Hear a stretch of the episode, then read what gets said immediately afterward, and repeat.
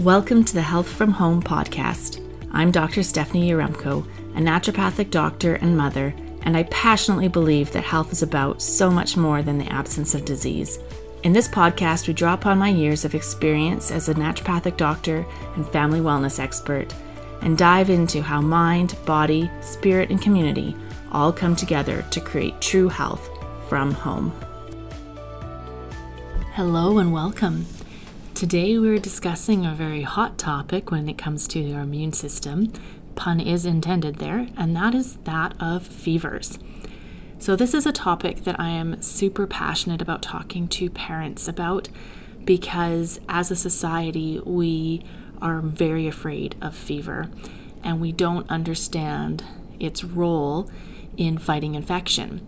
So, I want to go over how what fevers are, uh, how to manage them, and hopefully to provide you with knowledge so that you feel more comfortable with fevers and understanding them and knowing when to seek medical help.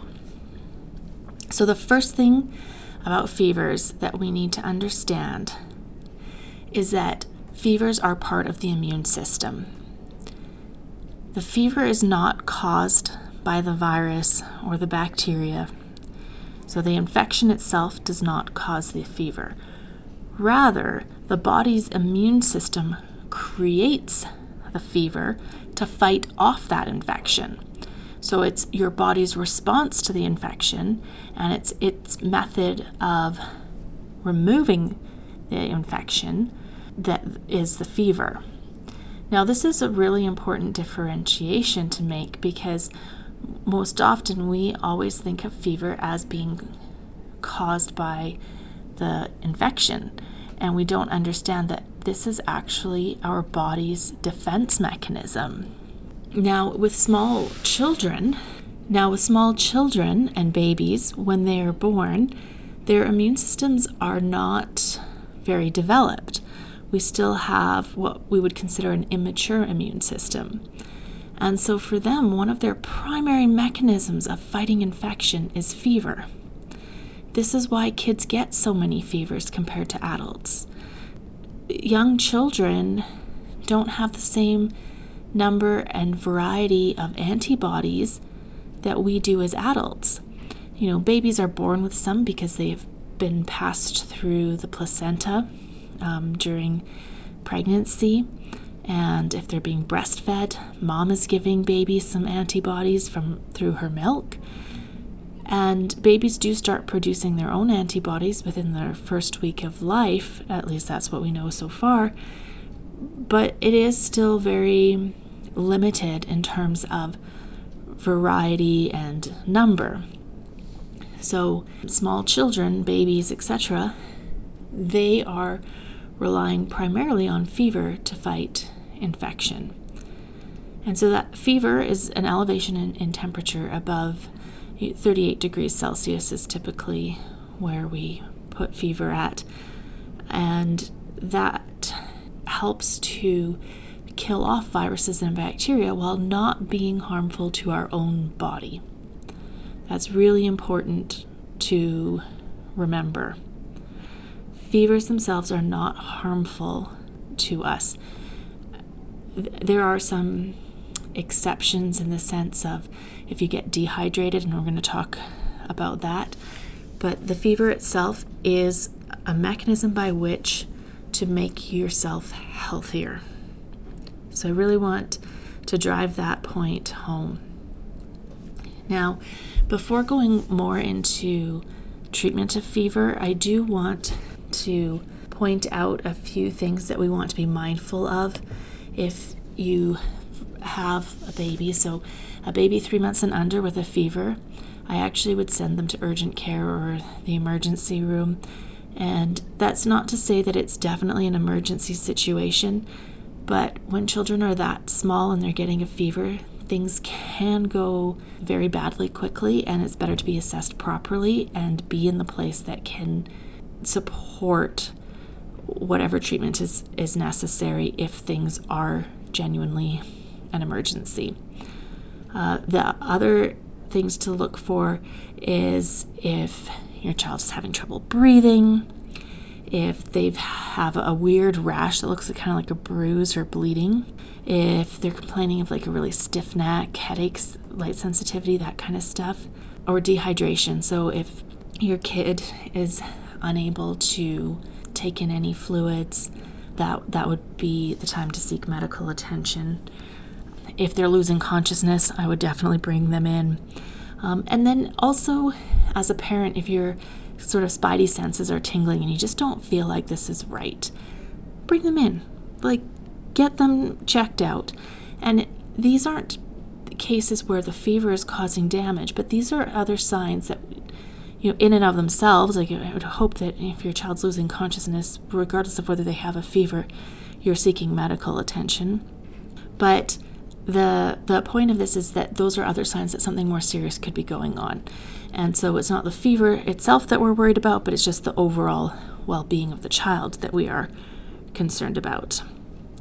So I wanted to actually take a moment just to read directly from our Alberta Health Services page on like fevers with kids because this topic is something that people are so afraid of and I want you to know that what I'm talking about today is stand, standards of practice that are evidence based and not just some naturopathic approach. Like, this is what we know to be true also conventionally.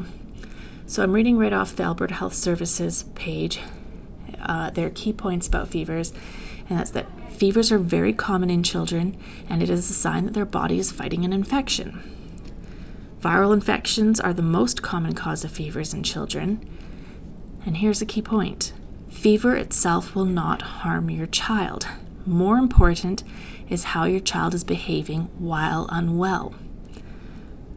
And typically, fevers that are caused by common viral infections last three to five days.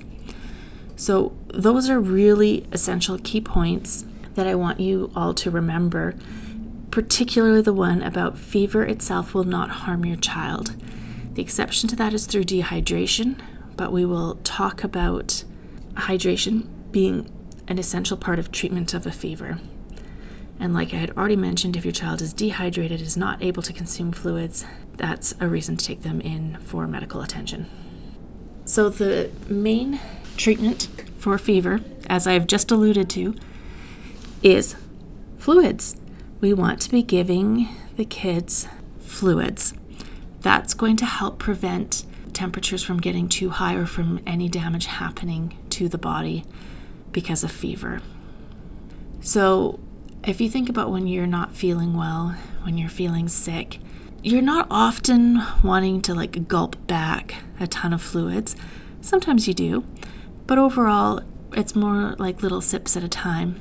That's totally fine and some good hydration fluids to be giving someone with fever. So if it's a if it's a baby and you're still nursing, breast milk is amazing because you're also going to be passing antibodies on to them uh, to, to the baby through your breast milk. So that's going to also help fight the infection that they are experiencing. If you're not breastfeeding, you can definitely give formula to a baby as well. As kids get older, I often give them popsicles. So you can go to the pharmacy and get like Pedialyte popsicles. I find that those tend to go down easier in the popsicle form. Sometimes they're not as interested in tea and things like that. But I, I, I actually will give my kids herbal teas. Yarrow tea is a really wonderful herbal tea for fever, for example. I'll make my own popsicles at home um, just because I don't like to add artificial colors and flavors and stuff. But if you're not into kind of making your own herbal popsicles, totally understandable. I will say, like with in terms of the popsicles, make sure that your kids are over a year old if you're adding honey to sweeten them. I wouldn't give honey to uh, babies under a year, but popsicles again are a great way of getting some hydration into them that generally, you know, toddlers and young children will take. The another really good uh, fluid is bone broth, soup, things like that. They have a lot of electrolytes naturally in there, and um, We talked about that earlier. Immune stimulating properties. So, th- those are all good options to be giving as fluids for your child to stay hydrated during a fever. Rest is really important. We talked about this kind of at the beginning that when we're unwell, we really need to rest. This is our body's chance to recover, and when we don't give it rest, it doesn't recover properly.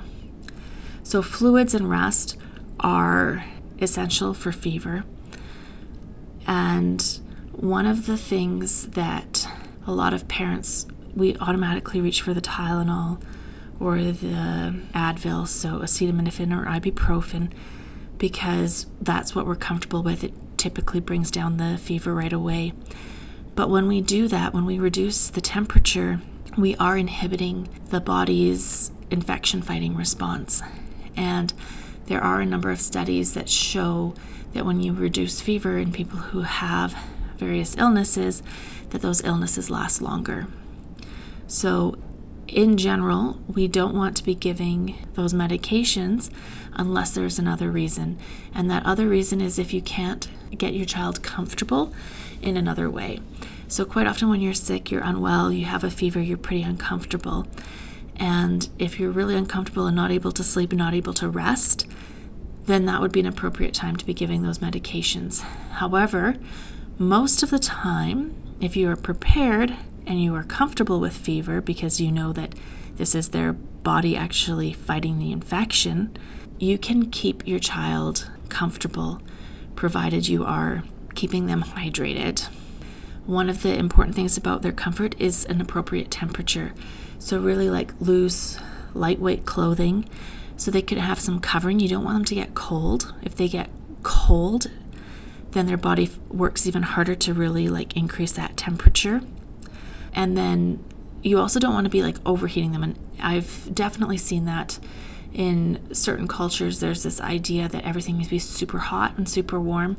And the only times I've seen fevers go really ridiculously high is when kids have been in too warm of a place and you know they've been like just piled high with like thick quilts and in a stifling room.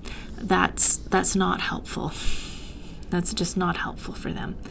So try to keep them comfortable with the temperature a dim room things that they like things that help provide comfort. Your presence as a parent is often the thing they need most and this is one of the reasons why I'm so passionate about talking about fevers with parents is because if you're uncomfortable with the idea of fever, you are going to be portraying that nervousness, that anxiety to your child, and your child is definitely going to be picking up on that, and that's going to make them even more uncomfortable. So, when we can understand that fever is actually their body responding to the infection and fighting it off, and that we support that in terms of keeping them hydrated and as comfortable as possible, that's what's going to get them over that infection faster. So I, I really want to focus on that and remind people. And don't get me wrong, I've been doing this for a long time. I've helped a lot of parents through this. And when my daughter, so my firstborn, was seven months old, she got her first fever that lasted just over three days. And I will say, like, I have all this knowledge. I had certain tools with me. We were actually on vacation in Europe, of all places, so I didn't have all the normal tools I would have at home. But it, it did test my resolve in terms of, yes, I know all this. Theoretically, I've helped people, I've always seen it at work. But as a mother, you, you do get worried at times. So I do understand that. But I am here to tell you, like, this is true. They will get through it. And like I said, if you can't get them comfortable any other way, then you can definitely reach for the medication. There are different homeopathics that I will use for fever, and I'll talk more about those in another episode. But in general, the hydration and the being comfortable is is what you really need to focus on. And I'm just going to read a couple more things from the Alberta Health Services page just because I really want to reiterate these points. And so they have some fever myths on there. And I'll also point out that, you know, about a third of the page is also dosing for medication. So while all these things are written there, if you just glance at the page, the biggest part of the page shows dosing for medication, even though one of the things that they say is that you don't generally need to give medication. so, one of the f- myths about fevers is that they can cause brain damage. So, most fevers are less than 42 degrees Celsius and do not cause brain damage. Body temper- temperature needs to be much higher to cause damage, and this is most likely to occur with heat stroke or after exposure to drugs or medication rather than typical childhood infection. So, that's really important to know. The other myth is that fevers are bad for children and this is what is written on this page a fever is a sign that the body's defense system has been activated. Raising the body temperature may help the body fight an infection. The reason to use medications like acetaminophen or ibuprofen is to help keep your child comfortable. So it's not to bring down the temperature. One thing I should mention is that you never want to give aspirin to a child with fever. That that can um, lead to another illness called Raynaud's, and we definitely don't want to get that. And, and I'm, again, I'm going to just read a little bit more from, from this page. And, and this is in terms of treatment on the Alberta Health Services site is fevers are a sign that your child's body is fighting an infection and the best way to treat your child is to keep them hydrated and comfortable. So exactly what I've been saying. Most children will get better on their own in 3 to 5 days. I really think that's the biggest take home point. So, really wrapping our heads around that and supporting our kids. Keep them hydrated, keep them comfortable. They'll get through it. If any of those other signs that I talked about at the beginning, you know, if they've got weird rashes that look like bruising or bleeding, they're unable to maintain consciousness, if they're not drinking, if, you know, they're just like, they're having troubles breathing, you're just not feeling comfortable. Those are all very good reasons to seek medical attention. And again, if the if you have a baby th- less than three months, then you, you do want to seek me- medical attention with a fever. But otherwise, you just want to keep them hydrated, keep them comfortable, and keep monitoring them, and know that they their immune system is developing through that fever, and that fever is fighting off that infection. So hopefully, we can all keep that in mind the next time your kid has a fever because children will have fevers. It's just part of childhood. I hope you enjoyed today's episode. If you did, it would mean a lot if you could review this podcast wherever you are listening. For more information on lifestyle changes you can make, including my free class on a natural approach to cold and flu season, visit my website, dryaremko.com. Until next time, be well and take care.